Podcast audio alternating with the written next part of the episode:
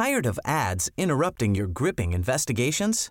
Good news. Ad-free listening is available on Amazon Music for all the music plus top podcasts included with your Prime membership. Ads shouldn't be the scariest thing about true crime. Start listening by downloading the Amazon Music app for free or go to amazon.com slash true ad free. That's amazon.com slash true ad free to catch up on the latest episodes without the ads. Chocolates are sweet, but they don't last long. Flowers are pretty, and then they're gone. So, this Mother's Day, why not give your mum the gift that keeps on giving with Ancestry DNA? Ancestry DNA is on sale now for $99, a saving of $30. Ancestry DNA won't just tell your mum where her ancestors are from, it can also pinpoint the specific regions within those countries, connecting mum to the places where her story started. Ancestry DNA lets us look back across centuries to see where her family lived and where they moved. Combined with Ancestry's massive database of official records, this can open up fascinating migration stories. Who knows? Give your mum Ancestry DNA this Mother's Day and she might even discover living relatives. I know it's possible because it happened for me. Ancestry DNA is safe, easy to use, and completely private. When your mum gets the kit, she just sends back a small saliva sample using the prepaid postal box provided. In a few weeks, she'll receive an email with the links to her results. From there, your mother has control of the data and how she uses it. There could be more to your mum's story. Piece it together with Ancestry DNA, now on sale. Terms apply. It's the afternoon of Saturday, the 4th of July 1953, and rugby league teams Balmain Tigers and Manly Warringah Sea Eagles are ready to go at it on muddy Brookvale Oval. After kick-off, Manly's on the offensive, getting the ball to within 10 yards of Balmain's line before squandering the advantage and getting pushed back to halfway. Then Bob Lulham, the Tigers' star winger, takes a long pass and makes a dash for Manly's line, only to go down under a mass of maroon jerseys. There's more mucky and muddy to and fro. It really is a quagmire out there, and the forward play between the teams is pretty sluggish. The crowd gets most of its excitement from the battle between fleet footed wingers, Bob Lulham for Balmain and Johnny Bliss for Manly. When Balmain's awarded a penalty, Bob takes the kick and opens his team account by putting the ball between the uprights. Balmain 2, Manly 0. Soon after, the Sea Eagles hit back hard and Gordon Willoughby scores a try, though the team's kicker, Ron Rowles, can't convert. Now it's Manly 3, Balmain 2. Then the momentum's back with the Tigers. Captain Tom Terrell makes a break, darts through the centre of Manly's defences, and offloads to Bob. He has to beat Johnny Bliss, which he does, nimbly darting around his nemesis to score a try right in the corner. Pressure on to consolidate, Bob has to convert from the sideline. He puts boot to leather, and the ball sails right between the posts. Balmain 7, Manly 3. The Tigers are onto a good thing, and they do it again. Tom Terrell takes the ball, draws in Manly, passes to Bob, who evades all comers to score another try again in the corner. This time he can't convert, but at half time it's Balmain 10 to Manly's 3. Early in the second half, there's a midfield dust up with players trading punches, and the penalty goes to the Sea Eagles. Ron Rowles takes the kick, and it's Balmain 10, Manly 5. Another penalty goes to Manly. Ron Rowles gets the goal, and the Sea Eagles now only need a converted try to take the lead. With the final whistle approaching, things are looking dicey for the Tigers. While they've got the ball, they're also hemmed in on their 25 yard line. Then their 5'8 Ron Daly breaks from the ruck. He passes to Colin Delore, who runs for 30 yards, draws in the Manly fullback, and offloads to Bob Lulham, who's put himself in the perfect spot to take the pass. He runs, there's no catching him, and over he goes for the third time in the corner again. Bob can't convert this try, but it doesn't matter because when the whistle sounds, it's Balmain 13, Manly 7. The win's been a team effort by the Tigers, yet the scoreboard also doesn't lie. Bob Lulham has scored all of his team's points. But when the 26 year old champ comes off the field, he doesn't feel that great or even good. Truth be told, he's got a bit of a pain in his chest and a sore stomach. Bob thinks it's probably just a touch of the flu. What he can't know is that he doesn't have a virus. Bob Lulham's symptoms are being caused by a deadly rat poison, one that's already been used in numerous murders over the past few years, and this toxin is slowly making its way through his body, and his suffering is only going to get worse. I'm Michael Adams, and this is part one of the three part Forgotten Australia episode The Poisoned Footy Player. Australian sport has had its fair share of controversies. In horse racing, we've seen nag substitution rackets, such as the case of Irby, which we looked at in a previous episode, and the Fine Cotton affair, which involved a lot of beer fueled blokes doing a bad paint job on a galloper. In cricket, Australia's been shamed by underarm bowling and ball tampering, while in swimming, we've been made to answer for flag snatching and Stilnox swallowing. Our tennis reputation's been sullied by a star slinging nasty sexual insults, while the AFL's been disgraced by racism and a player manager's sordid schoolgirl affair saga. But if there's a code that's more riddled with scandal than any other, rugby league seems to be, well, in a league of its own. There have been salary cap breaches, prohibited supplements, drugs and drinking, violence, domestic violence, sexual assault, and even incidents involving bodily waste products and animals. In 2019, the Australian Rugby League Commission recognised this problem when it announced that between 2015 and 2018, a player or players were involved in an off field scandal on average once every 22 days. You've only got to Google rugby league scandals and you'll get a roll call of these outrages, past and present. Yet the mother of all controversies rarely rates a mention. That's curious because even by today's standards, the poisoning of Bob Lulham is still shocking. It started off as a mystery, became a scandal, then a farce, and ultimately ended up a tragedy.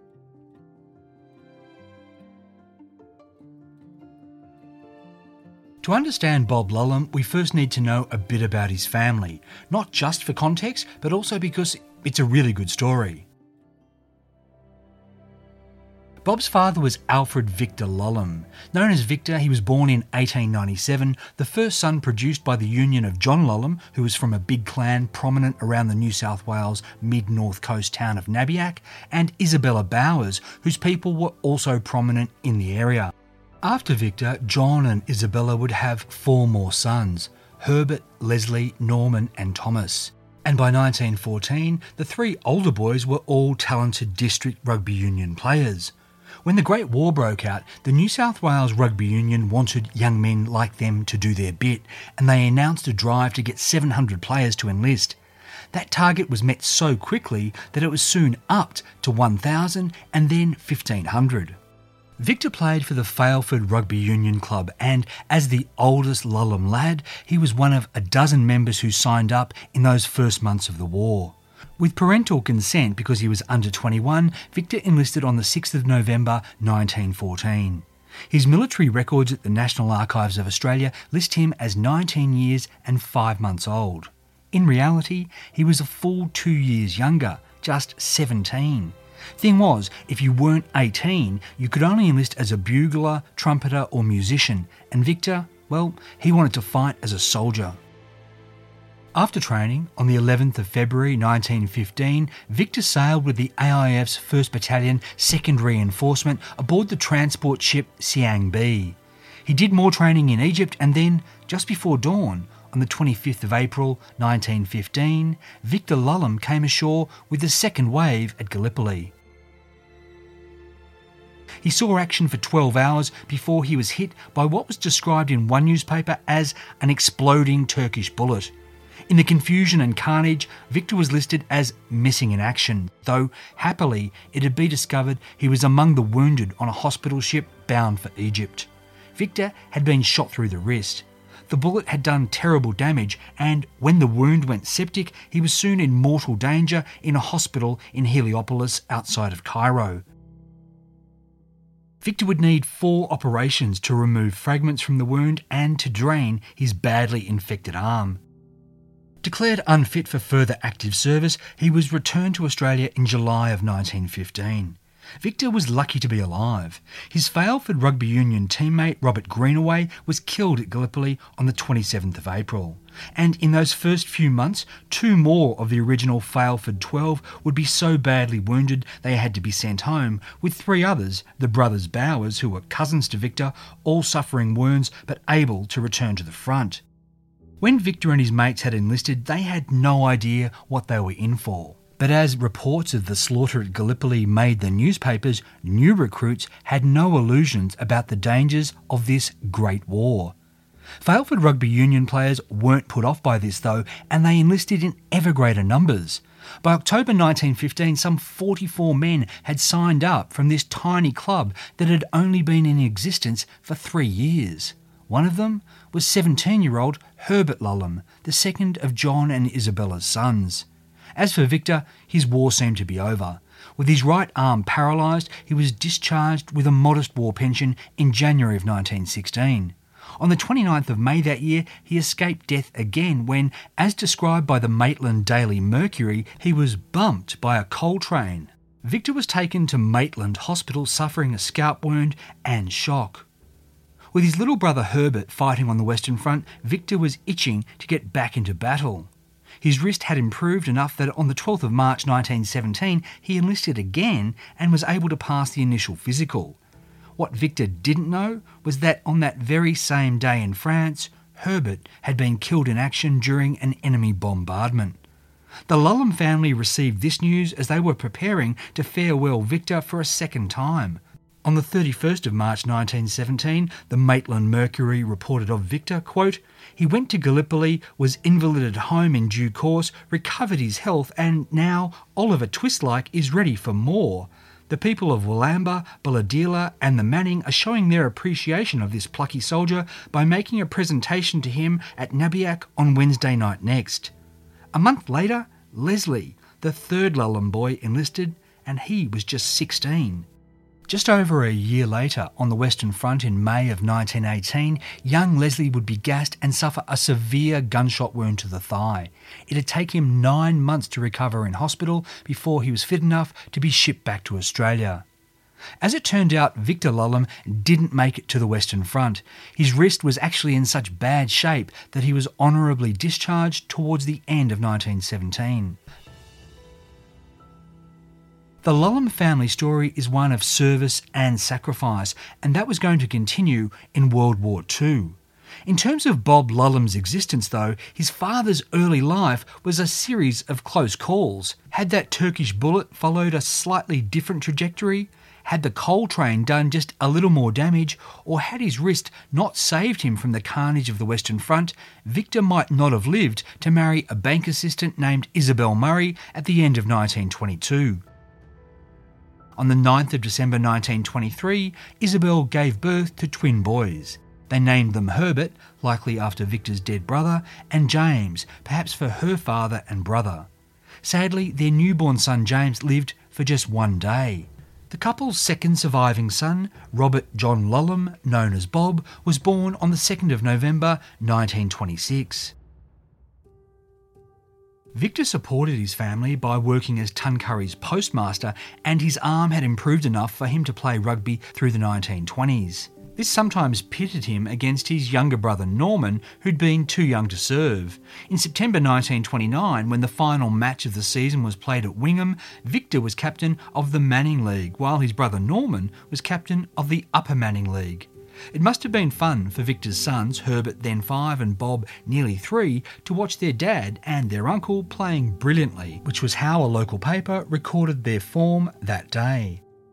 Bob went to Tuncurry Primary School and then to Taree High. A sepia photo from around 1940, which is held by the Forster Tuncurry Great Lakes Museum, shows him posing with a racket, wearing a sports jacket, collared shirt, dress shorts, and sandals. Though still a teenager, he was a handsome young sportsman with a top notch head of sandy hair. During his high school years, Bob rated a few local newspaper mentions for his athletics ability as a sprinter. In 1940, for instance, he won his school's 100, 220, and 880 yard events, and that speed also served him well as a rugby league player throughout his school life. As the Manning River Times newspaper would later put it, quote, Ever since Bobby was a white headed little boy, he has kicked the football and was always the fast man of the public school team and later in high school. Bob's brother Herbert was athletic too, but as he was three years older and with another war on, he'd followed in the bootsteps of his father and uncles by enlisting, and he would see action as a gunner in New Guinea. Too young to be in uniform, Bob started an apprenticeship as a boilermaker in Newcastle. On weekends, he played rugby league for the Central Newcastle junior side and in 1944 was named its best player. The following year, with Newcastle Central first grade side, he was the team's top point scorer and he also played for the city in its representative side against Goulburn. In July that year, the Lulham family suffered another war tragedy when Bob's young cousin Leslie, son of his uncle Tom, was killed in action at Balikpapan. Leslie was only 18, had only recently enlisted, and died just one month before the war against Japan ended. After another season with Newcastle Central, Bob in early 1947 headed to Sydney to try out for the big league. His people had connections with the Five Dock area. It was where Leslie had lived before he signed up, and so Bob tried out for the Balmain Tigers. The 20 year old was good, really good. Bob was as fast off one foot as the other, and he made such an impression in his first minor trial against Wests on the 16th of March that the Balmain coach declared him, quote, the find of the season. That led to his selection in the first grade team for the next trial against South at Gladesville Oval. The Tigers won 18 2, and Bob was featured in an action packed Daily Telegraph photograph where he was being tackled. There was a lot more press to come the following weekend when Balmain played Canterbury Bankstown in a final pre season trial. Bob was electric and instrumental to the Tigers winning 20 to 14. The Sydney Morning Herald reported, quote, "The fastest player on the field, he scored two tries. His brilliant defence saved two tries." But a Daily Telegraph description gave readers a better taste of what Bob could actually do. Quote, Lulham scored one of the best tries of the trial series. He caught a difficult pass from Fred de Belin 70 yards out, broke through three tackles, and finally sidestepped Canterbury fullback Dick Johnson. He outpaced two Canterbury players over the last 40 yards and scored between the posts.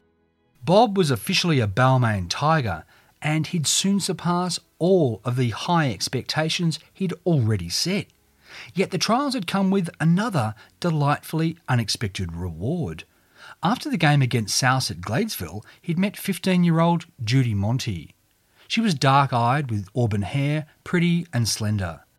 With the blessing of Judy's parents, mother Veronica, whose good looks her daughter had inherited, and father Alf, a gentlemanly bespectacled figure, they became boyfriend and girlfriend, and Bobby would often visit the family house in Glebe for home cooked dinners. On the footy field during the 1947 season, Bob Lulham was a scoring machine. In May, he got four tries in a game that saw Balmain slaughter St George 34 2. This form saw selectors choose him for the City side when they played country in June, and Bob scored two tries to help the team win 33 10. Next, Bob was selected to represent New South Wales against Queensland, and on the 14th of June, at the Sydney Cricket Ground in front of nearly 40,000 people in his state representative debut, Bob scored a try that contributed to New South Wales' 29 15 victory in a series that would see them beat Queensland 2 1. Yet, when the Sydney Rugby League season was halfway through, Balmain was struggling in the middle of the table. That's because despite Bob's brilliance, they'd only won half of their games. Then came a wicked winning streak, seven on the trot. On the 2nd of August, Balmain played Parramatta at Leichhardt, with Bob scoring five tries in what was a runaway 47 14 win. The Sun newspaper reported, quote, Always dangerous when in possession, he gave a brilliant display and thrilled the crowd each time he handled. In weeks to come, Balmain inched up the league table as Bob went over the line again and again. While he'd been too young to go to war, Bob was a fighter, and this was noted by rugby league writer W.F. Corbett in his On the Blind Side column on the 12th of August 1947. Quote, Balmain winger Bob Lulham has raised his total tries for the season to 23. A 20 year old, quiet mannered Boilermakers assistant, he got two of them on Saturday, the second winning the game. It was a display of outstanding gameness when he hobbled back on the field with a bruised shin to go hard with the ball for that victorious try. When you're ready to pop the question, the last thing you want to do is second guess the ring. At Bluenile.com, you can design a one of a kind ring with the ease and convenience of shopping online. Choose your diamond and setting. When you find the one, you'll get it delivered right to your door. Go to Bluenile.com and use promo code LISTEN to get $50 off your purchase of $500 or more. That's code LISTEN at Bluenile.com for $50 off your purchase. Bluenile.com code LISTEN. By the end of the season, Balmain was second to Canterbury Bankstown. The teams faced off in the final on Saturday, the 13th of September 1947. The Tigers beat the Bulldogs 25 19, with Bob scoring one incredible try.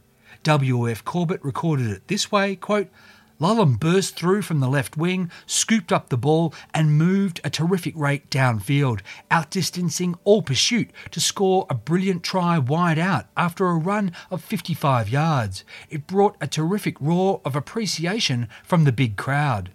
This was a brilliant try, but it wasn't just a brilliant try. It was Bob's 28th try of the year.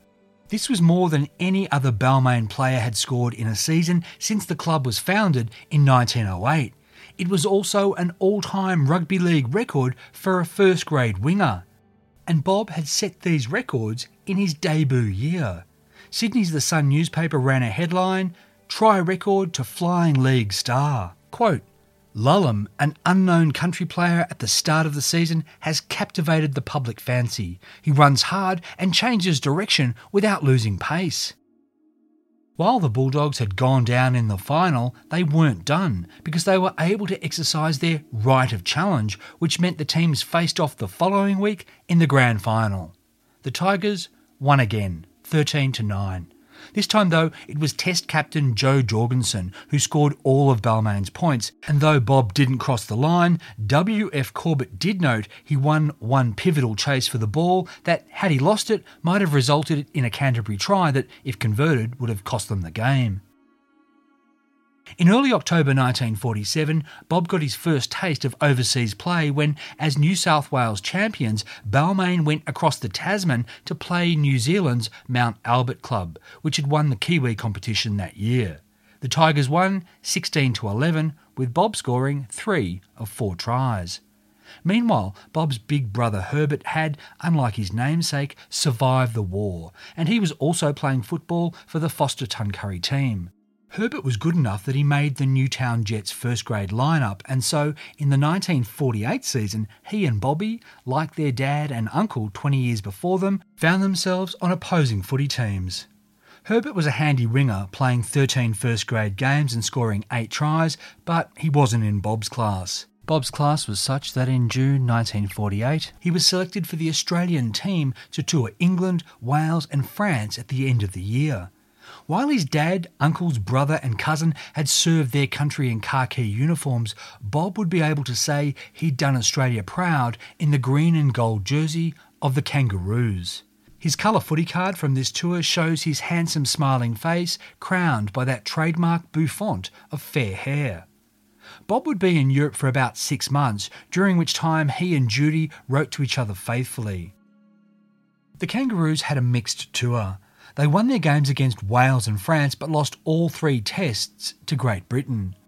Even so, Bob acquitted himself well. He finished the series with a try in the third test against Great Britain at the end of January 1949, and that try and the fact that he'd scored another 10 in games against club sides led London Sporting Chronicle to predict, quote, Lulham surely is to be one of the main menaces when Britain tours Australia. Back in Australia in March 1949, returning kangaroos, including Bob and fellow Tiger Fred de Belin, caused a bit of an uproar when they demanded a £200 a year guarantee from their clubs. At the time, players were paid a cut of ticket sales rather than the huge salaries they enjoy today. Balmain had recently lost a lot of players. Some had been poached by other clubs and some had retired. Thing was, the Tigers couldn't afford to lose Bob and Fred, and so the club gave in to their demands. This was a clear indication of Bob's power, just as rugby league was becoming more of a business. But things didn't always go his way. Six months later, on Sunday, the 31st of July 1949, in Brisbane, immediately after New South Wales had trounced Queensland 33 to 13 for a clean sweep of the interstate series, the Kangaroo team to tour New Zealand was announced. Everyone was shocked when Bob wasn't selected. What made it so bewildering was just that afternoon he'd scored three tries for New South Wales and he'd tackled tirelessly.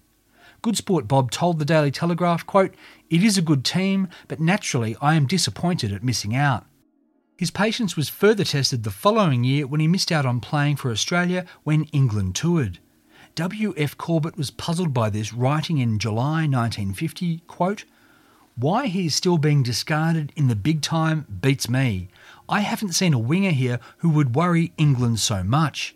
And it wasn't like Bob's form had slipped, as evidenced by a Daily Telegraph headline that same month, quote, Lulham helps Balmain to keep on winning.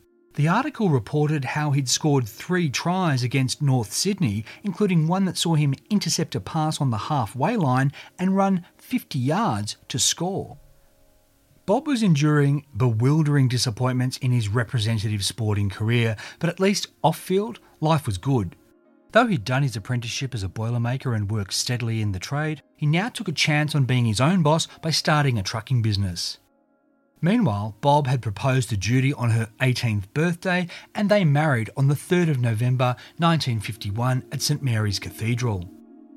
Her dad Alf loaned them a substantial amount of money to build their dream home in suburban Ryde, though Judy took a job because she was determined to pay back the money as fast as she could. On field, disaster struck Bob on the 8th of March 1952 at Redfern Oval during a Balmain trial game against Canterbury Bankstown when he tore ligaments and injured cartilage in his right knee. The Sun newspaper headline on the 9th said it all quote, Lulham out for the season. But he'd see about that. While he recovered, Bob and Judy moved into their new home in Ryde at the start of June 1952. But he wasn't the only one in the family having health problems. His mother in law Veronica hadn't been in a good way, and in time she'd have to have a serious operation. Just as distressing was the fact that she and Alf were separating. So Veronica moved in with her daughter and Bob until she was fully recovered and able to sort out her living arrangements. If there was a staple of 1950s comedy, it had to be the mother in law from hell joke. But this wasn't the case at all with the Lulhams. Veronica had always been supportive of Bob and Judy, and they were happy to take care of her during her illness and emotional turmoil. The three of them lived as a happy family unit, with Veronica helping out by preparing meals and doing the laundry and ironing. Bob, who'd been written off for the whole season, was back on the field by the middle of June when he scored all the points, one try and three goals for Balmain reserves in a draw against North Sydney. Two weeks later, Bob played with Balmain reserves against St George. He again scored all the team's points, two goals, and after the game was a last minute inclusion in the first grade side, scoring a try during their convincing 20 5 win over the Dragons. Two great games played back to back. Bob Lulham was back and back in top form. In the last match of the season, Balmain trounced Easts 59 8 with Bob scoring four tries. The Tigers ended up fourth that year because, due to the absence of Bob and other star players early in the season, they'd chalked up a series of losses it was impossible to come back from. In early 1953, Bob announced a big change. He'd been poached to coach and play for the Cunnamulla side in Queensland. It was a sweet deal £25 a week and free accommodation for him and Judy. Whether he really intended to go through with this or not isn't known. After all, he'd be giving up his home, business, and his beloved Tigers. And if it was a ploy, it certainly worked. Balmain couldn't afford to let him go, and the club made an offer that, while not made public, was attractive enough for Bob to accept. Early in the 1953 season, Bob suffered further injuries, a bruised shoulder and torn cartilage in that right knee, and required treatment from rugby league's doctor, Len Greenberg. Dr. Greenberg, who was a Macquarie Street specialist, had formerly been Balmain's medico, and he was also physician to Judy and Veronica, having performed the latter's operation. Bob was soon back on the field, but there was trouble brewing on the home front by June of 1953. Veronica had observed that he was coming home late from training and she noticed lipstick on his collar. She had also observed that a pretty young woman named Gwen Stewart seemed to be at every one of his games. Veronica raised her concerns with Judy and with her son in law. Bob said he had no idea how the lipstick got on his collar and that he had nothing to do with Gwen Stewart. Judy trusted him, and that seemed to settle it. But on Friday night, the 26th of June, as they were about to listen to the second cricket test broadcast on radio from Lords, Veronica told Bob that Judy wasn't as happy as she should be. Bob replied by saying he thought that everything had been sorted out and said he was going to go and wake Judy right then and there so they could clear the air. Veronica said no, let her sleep. Had Bob talked to his wife on that night, all of their lives may have turned out very differently. The next day, Balmain played Easts and it was a nail biter, with Bob scoring a try, but the Tigers went down 16 to 14. The following Saturday, the 4th of July, as we heard earlier, Bob had a blinder when he scored all of Balmain's points in their 13 7 victory over Manly. The Rugby League News magazine commented, quote, Bobby is now playing the football that gained him international honours. Nagged by those chest and stomach pains when he came off the field, Bob went home and had a good night's sleep. The next morning, Sunday, the 5th of July, after a bit of a lie in while Judy went to church, Bob headed up to Gosford where Balmain played Central Coast and beat them 35 to 8. Even though Bob's pains hadn't subsided, he kicked 7 out of 9 goals that day. Over the next week, his symptoms didn't abate. They actually worsened and he now had pins and needles in his feet. Although he was in increasing discomfort, Bob's form didn't slip. Playing St George at Leichhardt on the 11th of July, Balmain were trailing 12 8 with 12 minutes left on the clock. Truth newspaper reported At this stage, Saints were playing great football. Quote, it was then that plucky ex kangaroo Bobby Lulham went over for a corker try for the locals. Lulham landed the goal from the touchline to put Balmain in front 13 to 12. In the next 10 minutes, the Tigers added three more tries and Bobby kicked two more goals to win 26 to 12. He'd scored 17 of his team's points. That victory meant that Balmain was in with a chance at making the semi finals. But now Bob was feeling increasingly sick. So much so that he sought out Balmain's team doctor, who diagnosed an ulcer as the cause of his stomach pain and said that nerves were to blame for his other symptoms. The doc wrote Bob a prescription for some tablets, and Bob showed up to training faithfully on Tuesday and Thursday night. On Saturday, the 18th of July, he was in a bad way before playing Canterbury Bankstown at Leichhardt. His stomach and chest were sore, his legs felt heavy and numb, but he also had the sensation of pins and needles. Though he felt terrible, Bob also felt that he had to take to the field. He couldn't let down his teammates and his fans, not when Balmain's semi final hopes hung in the balance. But as the game progressed, Bob, who'd been so brilliant over the past weeks, now seemed like a different man. He missed three easy goals, his defence was sluggish, and when the Bulldogs winger made a dash just before half time, Bob couldn't catch him, and the bloke scored a try to give the Bulldogs a 3 0 lead. During the game, when Balmain's coach tried to talk to Bob to give him instructions, he just didn't seem to be understanding a word that was said. Fed up, the coach replaced him as goal kicker, but it was too late, and Canterbury beat Balmain 14 to 7, crushing the Tigers' hopes of making the semis. It wasn't just Balmain that was crushed, as Truth would report of Bob, quote, he is bound to remember the Canterbury game as one of the saddest of his career. Lulham could do nothing right. Gone was the old sparkle, the sharp eye and quick hands. Time and again he was smeared over the ground before he could get rid of the ball. The fans singled their erstwhile idol out for their hoots, and one critic said Lulham seemed to have feet of lead. With the boos of Balmain supporters ringing in his ears, Bob went home to his bed in Ryde, thinking that he had a terrible case of gastric influenza. The following day, the Sunday newspapers mentioned in passing that Bob was sick. On Monday morning, he struggled up to go to work. Both Judy and Veronica tried to talk him out of it, tried to get him to see a doctor, but Bob stubbornly refused to stay home or seek treatment. By lunchtime at work, he was on the verge of collapse and had to return home at 3 pm to take to his bed. Judy was at her job, but Veronica nursed him as best she could. She became really concerned when Bob took the tablets the Balmain doctor had prescribed and promptly threw them up. When Judy returned at 5:45 p.m., she found Bob still in bed. Veronica said to her, quote, "Bob is not too well. He was in bed when I came home from town." That same afternoon, Dr. Len Greenberg, the rugby league's doctor and physician to the Lulham family, received a very strange phone call from a woman who sounded like she was crying. On the other end of the line, she said, quote, This is Mrs. Wilkin. I have read in the morning paper where Lulham, a footballer playing for Balmain at Leichhardt on Saturday, was sick during the game. My husband put rat poison in Lulham's beer. I'm Michael Adams, and you've been listening to the Forgotten Australia episode The Poisoned Footy Player. Part 2 is going to be released on Tuesday, with the final instalment following on Friday. If you've enjoyed the show, I'd love it if you could leave a review and rating at iTunes or wherever you get your podcasts. To see photos and articles relating to this and other Forgotten Australia episodes, go to forgottenaustralia.com and the Facebook page Forgotten Oz Podcast. This show was written and produced by me in the Blue Mountains of New South Wales on land traditionally owned by the Darug and Gundungurra people. As always, thanks for listening and take care of yourself.